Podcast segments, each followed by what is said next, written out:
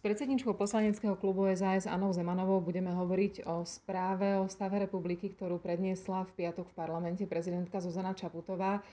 Priznám sa, Anka, že sme čakali, aká tá správa bude, pretože eh, je mimoriadná situácia, celá krajina je v mimoriadnej situácii a toto je čas, kedy prezidentka so svojou správou pred parlament pravidelne predstupuje. Aký bol tvoj prvý pocit, keď si počúvala? Bola to úplne iná správa, ako sme boli v minulosti zvyknutí od e, prezidentov, ktorí prednášali správu o stave republiky.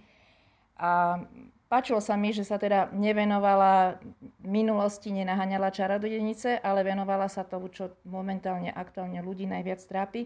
Samozrejme je to táto mimoriadná situácia s pandémiou, kde myslím si, že veľmi e, citlivo ale aj správne pomenovala niektoré problémy, ale páčilo sa mi, že samozrejme pochválila aj túto vládu, aj disciplinovanosť občanov, aj ľudí, teda všetkých ľudí, e, vďaka ktorému sa táto pandémia zdá sa, že už zvládla. Venovala sa zvlášť slovenským vedcom, čo bolo také asi možno poprvý raz, e, že niekto takto veľmi vyzdvihol slovenských vedcov. Veď, verme teda, že si to ľudia aj všetci zapamätáme, keď sa budú vytvárať nové rozpočty, že na tú vedu pôjde aj viacej peňazí. To sa tak príjemne počúva, nie? Určite áno. Veda a výskum stojí pred veľkou výzvou. Máme mimoriadne múdrych a šikovných ľudí, ktorí pracujú mnohí na, vo svete pre rôzne spoločnosti, ale sú aj takí, ktorí pracujú na Slovensku a pre Slovensko a ukázalo sa to, že naozaj sa vedia zmobilizovať a pomôcť, čo aj v tejto situácii, ktorú prežívame v súčasnosti, výrazne pomohlo situáciu zvládnuť.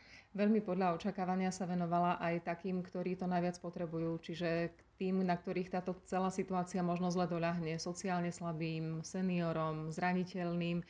A viem, že aj my na nich myslíme, aj v programu vyhlásení vlády, aj Saska vo svojom programe vždycky myslela na tých núdznych. Uh, vieš o tom, že by sme pripravovali možno do budúcnosti nejaké zákony, ktoré ich zohľadnia? Určite v každom zákone sa snažíme E, pomôcť ľuďom, hlavne tým, ktorí pracujú, pretože tí vyrábajú, sa povedať, peniaze pre celý tento sociálny a zdravotnícky systém, pre ľudí, ktorí, najmä tí núdzni, najviac potrebujú e, pomoc, či sociálnu alebo zdravotnú.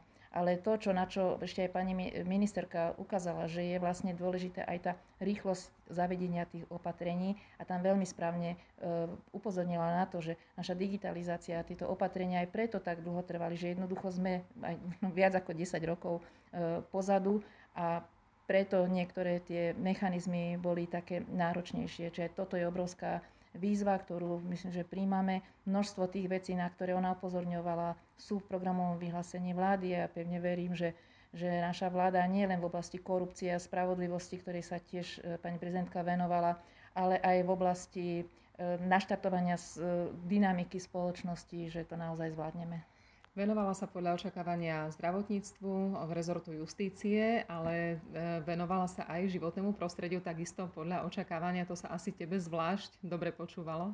Áno, som bola e, veľmi potešená, pretože pani prezidentko sme v takom neformálnom spoločenstve Slovenský ochranársky snem, kde je aj ona členkou, aj ja.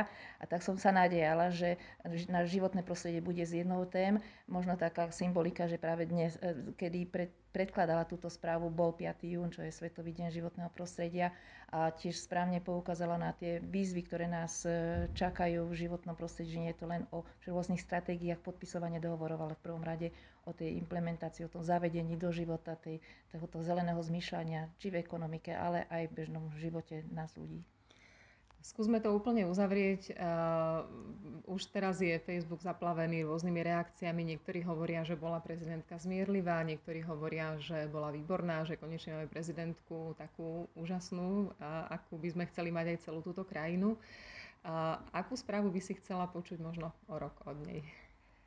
Určite by som chcela, aby bola objektívna, aby tak ako tejto správe e, citlivo napomenula možno aj káravo, ak budú dôvody na to, aby napomenula, lebo aj kritika posúva ľudí dopredu, ale bola by som veľmi rada, keby sme počuli aj tie slova, že aj nová doba prinesie nových hrdinov, ktorí najmä pomôžu pri naštartovaní Slovenska v tejto, tejto situácii po korone. To je, že vlastne Slovensko sa zmáha, že Slovensko je úspešná a zdravá krajina.